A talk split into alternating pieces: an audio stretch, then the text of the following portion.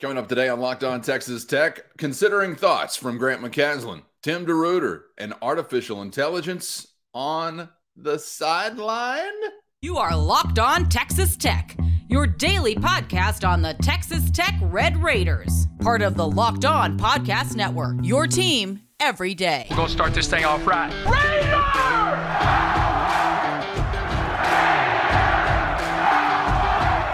Raider! Everything runs through Lubbock. Great to be with you again on Locked On Texas Tech on the Locked On Podcast Network. Always appreciate being your first listen on YouTube or anywhere you get podcasts. He's the only Chris Level. I'm Casey Cowan. And yes, today, make sure the ears are cleaned out because we're going to be taking in some sound. We will get to Texas Tech defensive coordinator Tim Deruyter and some thoughts on the defensive side of the football as Red Raider spring football camp rolls on. But wanted to begin the program, Chris, as we take a listen to a guy I'm not sure many Red Raider fans have even heard the voice of. That is what is expected to be your next head men's basketball coach, Grant McCasland, current North Texas head coach. They've got an NIT tip-off coming up tonight. You win that championship game later in the week. Either way, yada, yada, yada. Yes, I'm yada, yada, yada-ing the NIT. If you missed yesterday's show, well, you missed this tidbit from Chris Level, that there is some expectation of resolution this week one way or another, Chris. I don't know when his team will be finished with the tournament, but it seemed like you had some fairly strong words about a general timeline this week that we could expect maybe to see something bubble up to the surface, finally, as we've been waiting for some resolution, right? Yeah, I think everything points to Coach McCasland here. I think the lull in any kind of activity, I think the Texas Tech has found their guy. And I just think I think the lull has been created by – I'm going to guess, and you'll hear him in a second kind of explain why it's so important, but – I just think he wants to see it through, as we've touched on with his team here, and this is a North Texas team. It's kind of funny because you've got some Conference USA teams that are still playing here. Okay, yeah. I mean, and UAB is on the other side of the NIT semifinals, and then old Florida Atlantic is made it to Houston in the Final Four. And you know, Grant's team lost, I think, to Florida Atlantic twice this year by 4 points each time. And as we know, it's a really good Florida Atlantic team. Man, you're making me think, too, of Mike Aresco. Isn't that the Conference USA commissioner, I think? And he's always out there. He's like, see, I told you it was power six. It's power six. Wrong sport, Mike. Actually, this one we do allow for a power six. But it ain't you. The Big East. Sorry, I just had to get in that shot because I always enjoyed the humor in the football approach to the Power Six, which Conference USA beat that drum louder than anybody. Yeah, and that's, you know, I think a lot of times they try to, you know, it's like witchcraft, like trying to make you see some things that aren't there. But in this case, I guess you do have a team in the Final Four, and you've got two in the NIT finals, but. Yeah, but I do think as soon as their last game is played, I think we get closure here. Now, I think it's not immediately after. Look, and there was a part of what you'll hear here in a second is there was a press conference in Las Vegas yesterday. Nobody asked Coach McCasland at all about Texas Tech that I could determine, and right. That was interesting, wasn't it? I thought that was a guarantee. Yeah, so. The folks in Las Vegas may not actually be covering it a ton. I think there's some folks from North Texas that are up there covering it for the Denton paper or whatever, the campus radio station, whatever you have. And so maybe they're just not too inclined to be curious about that. I don't know. But if we cover our eyes, they can't see us kind of thing. Yeah, that's don't ask, don't tell. That's exactly right. So. Good luck with that. Yeah, but well, let's go ahead and take a listen to Coach McCasland because I think this does tie into what I've seen in some YouTube comments and heard from some Locked On Texas Tech viewers and listeners. Kind of a general feeling, and I think we had this comment yesterday on yesterday's show, a feeling of it ain't the Final Four, it's the NIT. Get on to the next job. Obviously, teams have gone on with interims or whatever after their head coach has taken another job. You see it play out in bowl games year after year after year. And I guess some fans are frustrated with the fact that that hadn't played out here. Look, I don't know what the right answer is or how you want to handle it, but I think you want to try and bridge the gap as gracefully as you can. So I'll just hope that there's some motivation based in that. But we wanted to bring you this sound from Coach McCasland and let you have a chance to first hear his voice if you haven't heard it before. He is a real human, not a bot, not sentient AI as far as we can tell. Though maybe that's coming up around the bend. Be cheaper that way, right? Wouldn't have to pay an 80-year-old dude. Wow, I just got off on a tangent there, and my brain is just working overtime on AI head coaches. Okay, next coaching change. Maybe we'll get into that. But I also wanted to let you kind of get a feel for his vibe as it relates to the NIT, because I think you can detect some care factor and some things that are kind of in that category here. Here is current North Texas head coach Grant McCasland. Guys will tell you that the moment we unfortunately didn't win the conference tournament, I went in there and tried to turn the page as quick as I could and just told them, like, I love being with them. They love being with each other, and we're going to go win an NIT championship. And so that's a hard it's no fun. You walk in those locker rooms in those moments, and there's a severe amount of disappointment. But because of the experience that we had, and I know how much fun it was to do that, and when you get there, I just didn't want anything to linger. And everybody tells these guys that we're going to make the NCAA tournament. We know we were past the next group out. Even though we did have the best net of anybody that didn't make the tournament, and even though we had the best road record of anybody in the country and best neutral road besides University of Houston, just felt like our team was capable of winning a championship, and wanted to make sure that they knew that we had a new plan that we needed to play for. So that was a part of it. I knew this team loved each other and just needed another opportunity and some time. And so tried to turn the page as quickly as possible. Because what he was asked is, hey, you've won an NIT championship before as a part of the Baylor program years ago. And so that's why I think he's kind of going on past experiences, and basically what I hear him saying is this team wasn't just ready to call it quits and go their separate ways just yet. We wanted to kind of keep going. They like being around each other. I think there's some good experience to be had. He was also asked in some separate ways about, because I think a lot of these kids have come back, okay, and I think there's some tenured experience, not just old, but experience together with their team, which is why they're on the cusp of winning 30 games. But he pointed to, Florida Atlantic as well, and said the same thing about them. And that if you go look at Dusty May's roster at Florida Atlantic, are going to Houston. Ironically, the one transfer that Florida Atlantic has came from Texas Tech. Texas Tech, baby, we provide to all. I mean, we're the farm system. We send them out into the world, and they just flourish, man. It's like fly. Because my man Vlad Goldin was about as good and dominant of a player in that entire regional as there was, and I think. Excuse me, Chris. Charles Barkley called him Vlad Kareem Golden. So that hurt even worse to hear. I mean, good grief. I mean, geez. But every one of those other guys are guys that have stayed around Florida Atlantic and all that. And so I think Coach McCasland was kind of talking about, and so what I hear him ultimately saying, okay, using Florida Atlantic as an experience, using his own team as an experience, because he even said when we upset Purdue in the NCAA tournament a few years ago, because Purdue has lost these three first-round matchups against, a 13, a 12, and a 16, I think, in three consecutive years. Well, I think the first one was against North Texas. I think McCasland's team pulled that off a couple years ago. But they had a ton of guys back, okay, on that team, and so they were very experienced together.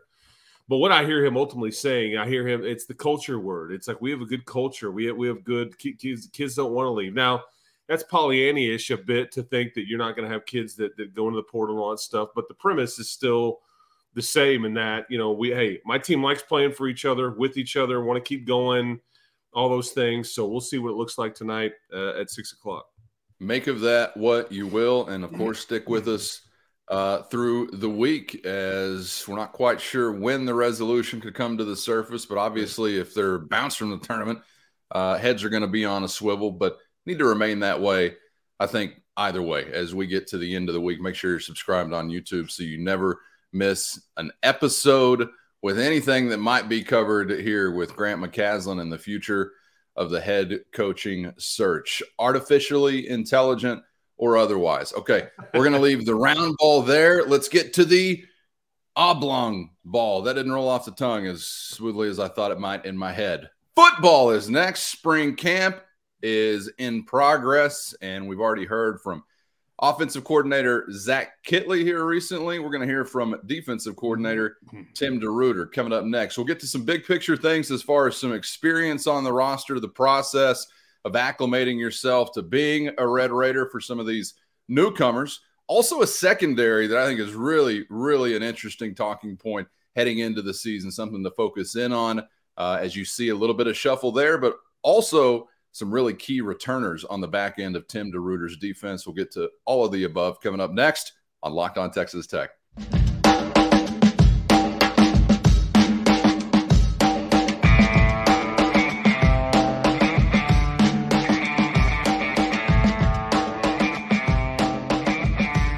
Thanks for joining us on Locked On Texas Tech on the Locked On Podcast Network. Appreciate being your first listen on YouTube or anywhere you get podcasts. Hope you'll check out Locked On College Basketball for your second listen.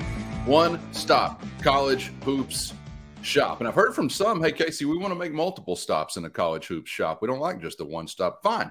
Go back over and over and over again to Locked On College Basketball for your second listen right here on the Locked On Podcast Network. All right, switching gears from hoops to spring camp. Joey McGuire and the Red Raiders underway, and wanted to take a listen today to defensive coordinator Tim DeRuyter on a couple of different topics. Obviously, had a very impactful season for Texas Tech as a team overall on the defensive side of the football last year. It felt like that has been the thing really for a number of recent years, I guess I would say.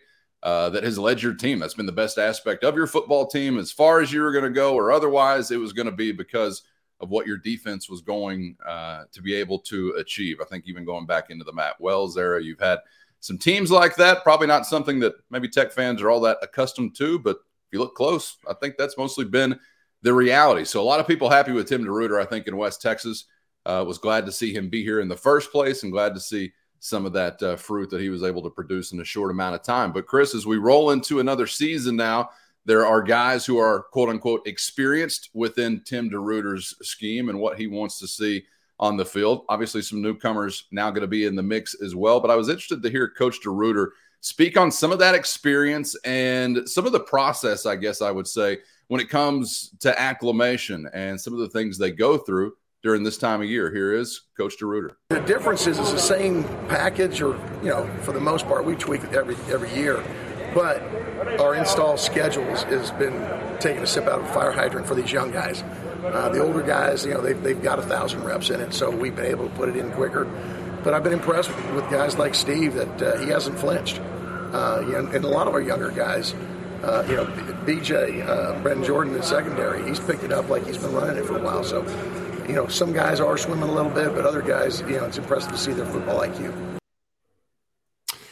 You know, and Cowan, I think it's funny because I think both Zach and Tim kind of have similar mindsets this spring in that they have so many guys back, which is why there's some expectations with this team. But they have so many guys back.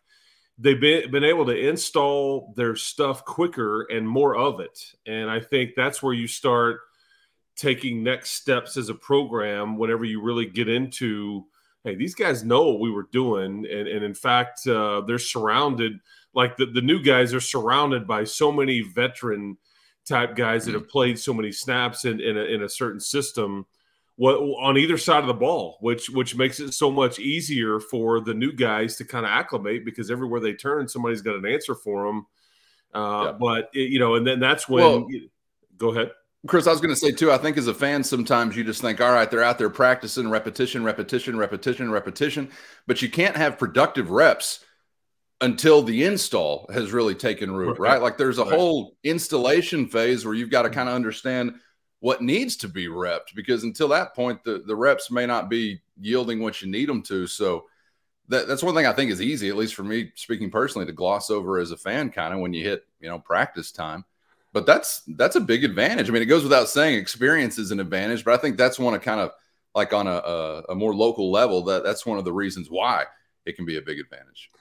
Yeah, I think like Steve Linton, for example, I think it's important to note that part of their eval process when they go looking into the portal and like they're like, hey, we need a pass rusher, they look into, hey, how bright is this kid? How much can he comprehend and grasp football and all those different kinds of things? Because we I don't want to say they run a complex scheme on that side of the ball, but there's something to it. I mean, there's a lot of different, things that they're doing and all that. And so you've got to be able to comprehend some of that. So I think it's worth mentioning that in their recruiting process and the portal process, they bring in kids that they check that box too, where they feel like it, like, hey, he could pick up what we're doing and grasp it and go coach it. Because like, for example, a guy like Jesiah Pierre, I think the light came on, late in the season last year, and I think once he started to kind of grasp the scheme, because it was everybody's first year, in Tim's system. But once the light came on, it's like, okay, I got it now. But I think that's important to note about Linton, who I always think it's funny because they always say, man, they're swimming right now. Is swimming hard to a lot of people? Because that's always like the analogy that they use. I think most people, if you throw them in water, they're not going to sink. I mean, they'll be able to swim or just bob. Maybe it just like requires all of your energy, all your body's focus and energy. Maybe okay. Like we get halfway through the season, Chris, and they're 6-1. We'll hear Joey McGuire say these boys are on the lazy river. They're just floating now, baby. They're just floating now. I think the intelligence aspect of that is really interesting. And I always think of Jimmy Johnson when that kind of thing is brought up, because he had so many quips about smart and dumb football players, one of which was something along the lines of hit me in the head with a hammer the next time I take a dumb guy. Because even simple schemes can become complicated or complex to a dumb guy. And it's not like they all got to be Rhodes scholars out there. Obviously not. But the advantage of someone who can be, and it's not like intelligence, like, I'm over in the biology lab right after football practice. To me, it's not really that kind of intelligence, Chris, but there's like some maturity. There's some even-keeledness that is all wrapped up in that, because when the fur starts flying, things start breaking down. A smart guy, in whatever capacity or however you define that, personally, I think is a guy that's more adept at adapting. That's really all I would say it almost comes down to, is just being able to adapt. So it's not like, what's the square root of such and such?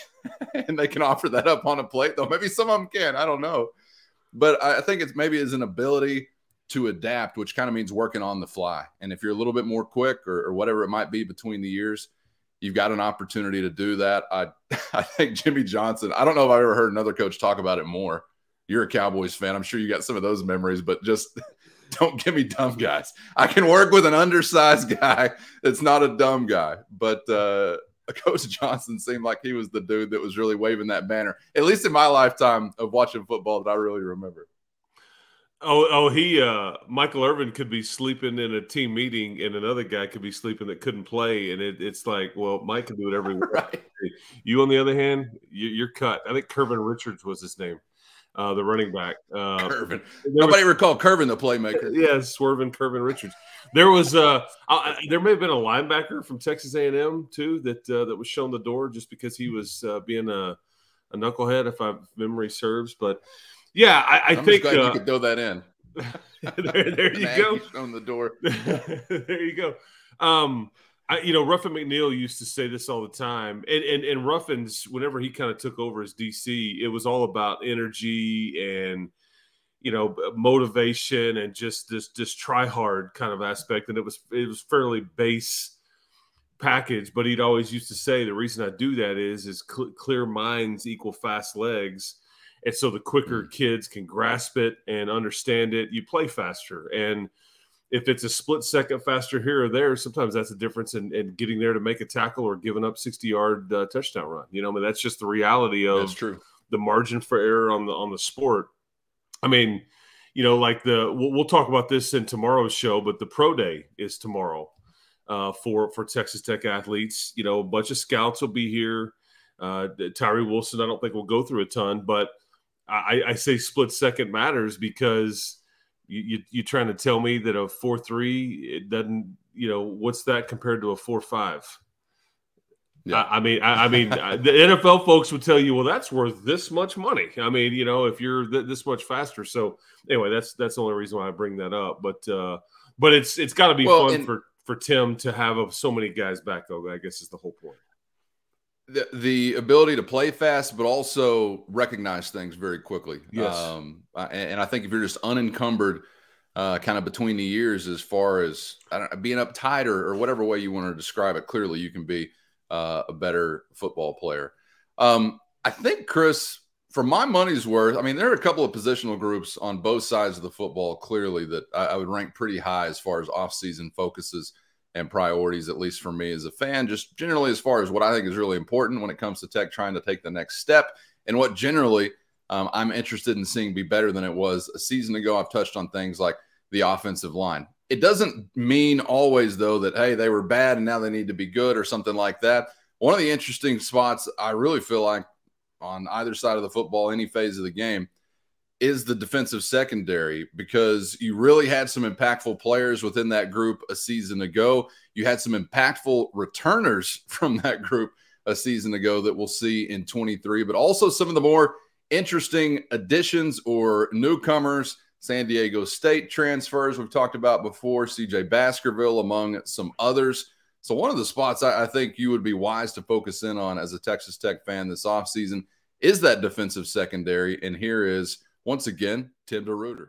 But first, today's episode brought to you by America's #1 sportsbook, FanDuel. And with the NCAA tournament on and popping right now is the perfect time to get busy, get signed up, and get started with FanDuel. And right now, new customers are in a prime spot to be on the receiving end of that no sweat first bet. We're talking up to $1,000 back in bonus bets. If your first bet don't bank, baby, $1,000. So just go to fanduel.com/lockedon and sign up today to claim your no sweat first bet. Then you can lay it all on the line on everything from the money line to point spreads, which team is cutting down the nets, all on an app that's safe, secure, super easy to use, even if you're a first timer. So don't miss your shot at the no sweat first bet, up to $1,000 when you join FanDuel today. Just go to fanduel.com/lockedon to sign up and make every moment more with FanDuel. So one of the spots I think you would be wise to focus in on as a Texas Tech fan this offseason is that defensive secondary. And here is, once again, Tim Deruyter. You know, the new guys that are on campus are really, really talented. You know, I mentioned before, BJ's really stood out. You know, at times you can see, you know, our corners run. Mo Horn's done a nice job out here. Now, he's got experience, so he should be able to understand things. But Jordan's been you know, really good. Chapman's flashed at times. He can really run. He's got to get thicker. And then CJ's act like, you know, he's played before. He's a guy that, you know, you would expect that, who's played, you know, Division I snaps. But he's come on and he understands, you know, the system. The terminology's different, but he understands where to be, and he's going to be a physical presence out there. Yeah, so he touches on several of the new pieces, and so some of the guys that he mentions are going to play the positions that, say, Marquise Waters did in C.J. Baskerville's you know, case, and then I think there's some opportunities for some corners or some slot type stuff that you know, that Kobe Minor, Reggie Pearson's positions. You know, Tyler Owens will move into the starting spot vacated by Reggie Pearson, but you need depth there. And then I think you need a third and a fourth corner. And I think Jordan Sanford is somebody, and Mo Horn, who was dinged up a bit last year. So those are the spring really is about people like Tim just talked about. It's not for – it is for everybody. But, I mean, it really is about some of these youthful guys that really need to take the next steps and really need to work their way in and learn, because opportunities are going to be there for them. And it's just a matter of which one of them takes it, you know? Yeah. And these are some freshmen here. These are some redshirt freshmen, and this is a portal guy in Baskerville's case that have all come in here. Maurice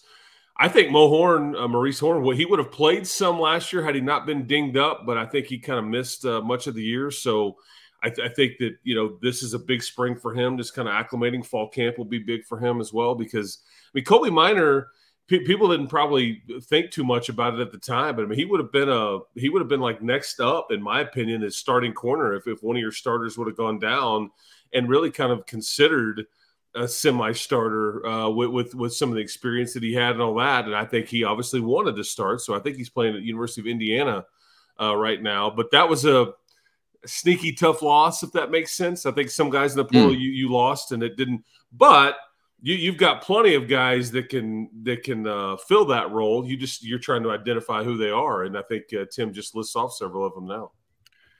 A couple of specific guys before we're out of here today I want to get to from Coach Deruyter. He's already mentioned the name Steve, that being Steve Linton, and he's mentioned Jesiah Pierre. Let's start with the newcomer and Steve Linton, because I already feel like the hype balloon has got some air in it for Mr. Linton, Chris, and I couldn't pick the guy out of a lineup, so I will defer to those who have seen him do something so far, one of those being Tim Deruyter. Well, you know, as we looked in the offseason, you know, knowing that Tyree was going to be going to the pros, you want to get a guy who's exceptional as an edge rusher.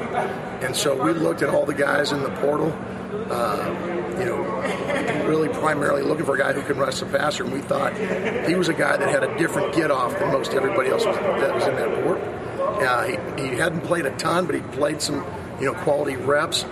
And we thought he really fit what we are looking for in that position. And since he's been here, he's gained a ton of weight. He's jumped in with 2 feet. Really like the way he works. And, I mean, we haven't slowed down our install. And he's picking things up. He's a smart player who works hard. And I think his future is very, very bright.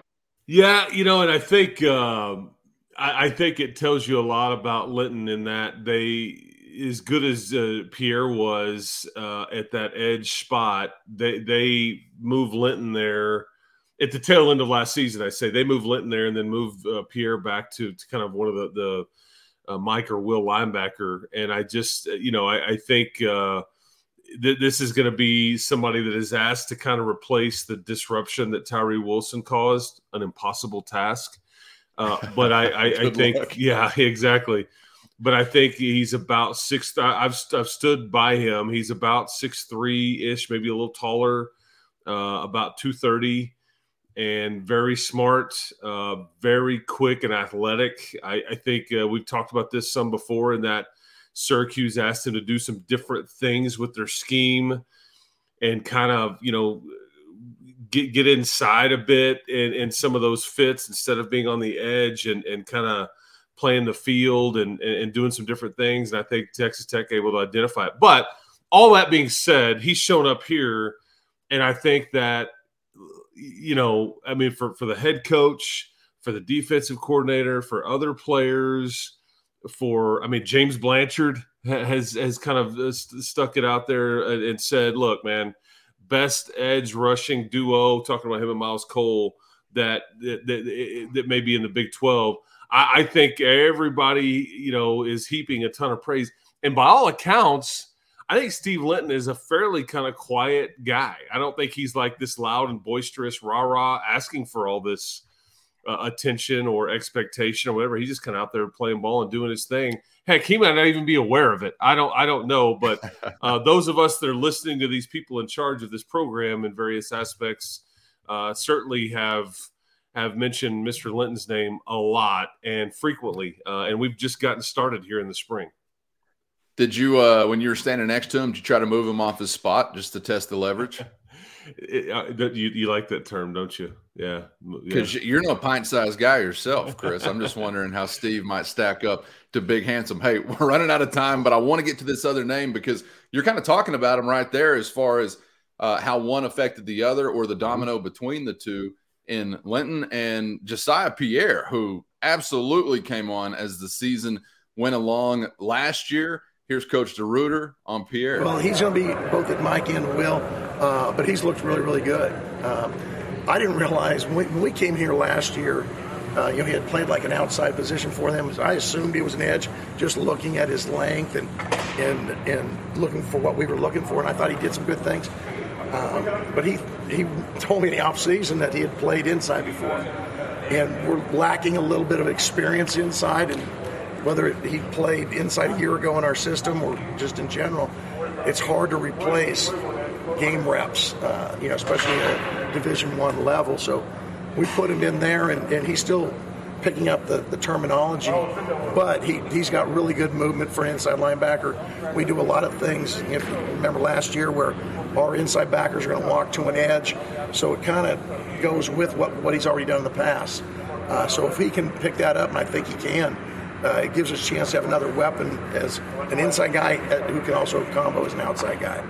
So what this allows is, because what Tim is talking about is Kosai and Krishon were just about as durable of a linebacker tandem as there was in the league. They were extremely productive. I think they flashed at times, but they were just steady and made plays. And I think that you couldn't have asked for anything more. I mean, that's one of the things. We should spend some time on that someday. You've been on a really good run here with good linebackers, man. Dakota Allen, Jordan Brooks, Rico Jeffers, Colin Schooler. I mean, you've had some serious dudes here that are either in the NFL or in the XFL or whatever, because you've just been on a nice run. And I think Kosai and Krishon belong in that conversation, absolutely, which is a heck of a compliment. 100%. And so trying to replace those guys is the biggest question that you've got on your entire defense. I don't think it's trying to replace Tyree Wilson. I think it's who do we have that can play those two linebacker spots? And as Tim said, we really need four guys. So when you come into camp or come into spring practices, not actually camp. But Jacob Rodriguez, I thought, was going to be one of those guys. He's out. He's got a shoulder issue. He's out for the spring. Tyreek Matthews is a guy that played some last year. He's an older guy, but I think Pierre, it gives them an answer potentially. Now let's dare to dream a little bit. What if by some way we get word on Kosai Eldridge in the next couple of weeks that he is back and he can play, and he's been out there, he's been out at practices, he's been. He can't practice, but he's been out there, which he's allowed to do, and working out on his own here in Lubbock and all those things. But what if you get him back?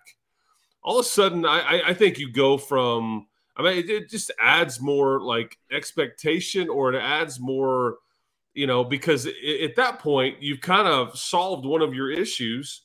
It also allows Jesiah Pierre – to really be kind of this guy that could fill in behind Linton. He could fill in behind it at linebacker. It just makes you deeper and better. So you're protected from injury. You're protected from if Tim doesn't want to play one of these guys 90 plays, he just wants to play him 60. Now you get a fresh, very good athlete in there that is playing the other. I mean, it just makes you that much better. So because that's the first thing I thought of is that if Kosai comes back, I mean it really, makes somebody like Jesiah Pierre like this luxury. I mean, he's this guy that, like, he's a really good, old, experienced player. We could sit him off the edge. We can put him in the middle. We can do a variety of different things, but we are now protected. He's a hell of an insurance policy if you get Kosai Eldridge eligible, but we'll see. Otherwise, he could be a starter next to somebody like Jacob Rodriguez if that's the way it works out. You don't know where he could be coming from. Could be rappelling from the construction crane on the south end. You better keep your head on a swivel. Jesiah Pierre. And my favorite thing about the Jesiah Pierre, JP, whatever anybody wants to call him, is that Keith Patterson, when he was the DC, we were sitting in the hotel lobby before Texas Tech played Houston, so 2 seasons ago, and the game was in Houston, and we knew how big that game was, but he's like. Pierre walked by and he goes, water moccasin right there. He goes, he can get after it.